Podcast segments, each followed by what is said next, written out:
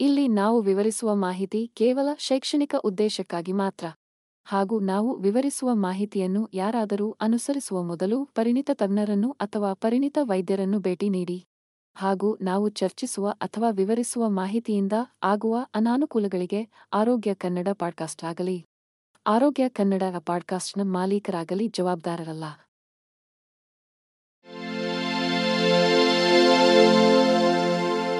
ಆರೋಗ್ಯ ಮಾಹಿತಿಯ ಏಕೈಕ ತಾಣ. ಆರೋಗ್ಯ ಕನ್ನಡ ಪಾಡ್ಕಾಸ್ಟ್ಗೆ ಸ್ವಾಗತ. ಕರುಳಿನ ಆರೋಗ್ಯವು ಒಂದು ಪ್ರಮುಖ ವಿಷಯವಾಗಿದೆ ಮತ್ತು ಹಲವಾರು ವರ್ಷಗಳಿಂದ ಪ್ರವೃತ್ತಿಯಲ್ಲಿದೆ. ಕರುಳಿನ ಸೂಕ್ಷ್ಮಜೀವಿಯು ಒಟ್ಟಾರೆ ಆರೋಗ್ಯ ಮತ್ತು ಕ್ಷೇಮದೊಂದಿಗೆ ಸಂಕೀರ್ಣವಾಗಿ ಸಂಪರ್ಕ ಹೊಂದಿದೆ ಎಂಬುದು ಆಶ್ಚರ್ಯವೇನಿಲ್ಲ. ಆಹಾರ ಮತ್ತು ಕರುಳಿನ ಆರೋಗ್ಯದ ನಡುವಿನ ಸಂಪರ್ಕವನ್ನು ಕಡಿಮೆ ಮಾಡಲಾಗುವುದಿಲ್ಲ. ಏಕೆಂದರೆ ವೈವಿಧ್ಯಮಯ ಆಹಾರವು ಸೂಕ್ಷ್ಮಜೀವಿಯಲ್ಲಿ ಸಮತೋಲನವನ್ನು ಕಾಪಾಡಿಕೊಳ್ಳಲು ಪ್ರಮುಖವಾಗಿದೆ. ಈ ಲೇಖನದಲ್ಲಿ ನಾವು ಕರುಳಿನ ಆರೋಗ್ಯವನ್ನು ಅರ್ಥಮಾಡಿಕೊಳ್ಳುವ ಪ್ರಾಮುಖ್ಯತೆಯನ್ನು ಅನ್ವೇಷಿಸುತ್ತೇವೆ. ಇದು ಆಹಾರ ಕ್ರಮಕ್ಕೆ ಹೇಗೆ ಸಂಬಂಧಿಸಿದೆ ಮತ್ತು ಆರೋಗ್ಯಕರ ಕರುಳಿನ ಸೂಕ್ಷ್ಮಜೀವಿಯನ್ನು ಕಾಪಾಡಿಕೊಳ್ಳುವ ತಂತ್ರಗಳನ್ನು ಅನ್ವೇಷಿಸುತ್ತೇವೆ.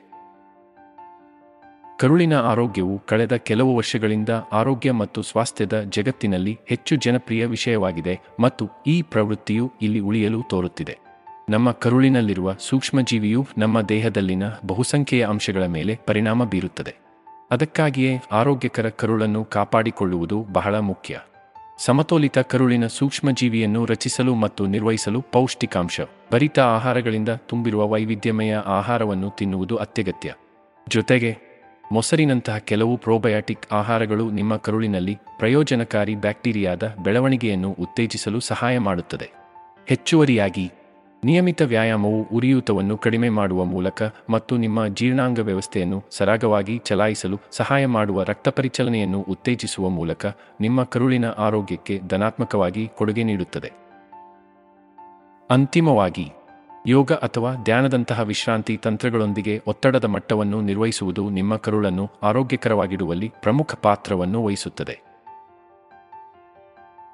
ಕೊನೆಯಲ್ಲಿ ಕರುಳಿನ ಸೂಕ್ಷ್ಮಜೀವಿಯು ಒಟ್ಟಾರೆ ಆರೋಗ್ಯ ಮತ್ತು ಯೋಗಕ್ಷೇಮದ ಪ್ರಮುಖ ಅಂಶವಾಗಿದೆ ಎಂಬುದು ಸ್ಪಷ್ಟವಾಗಿದೆ.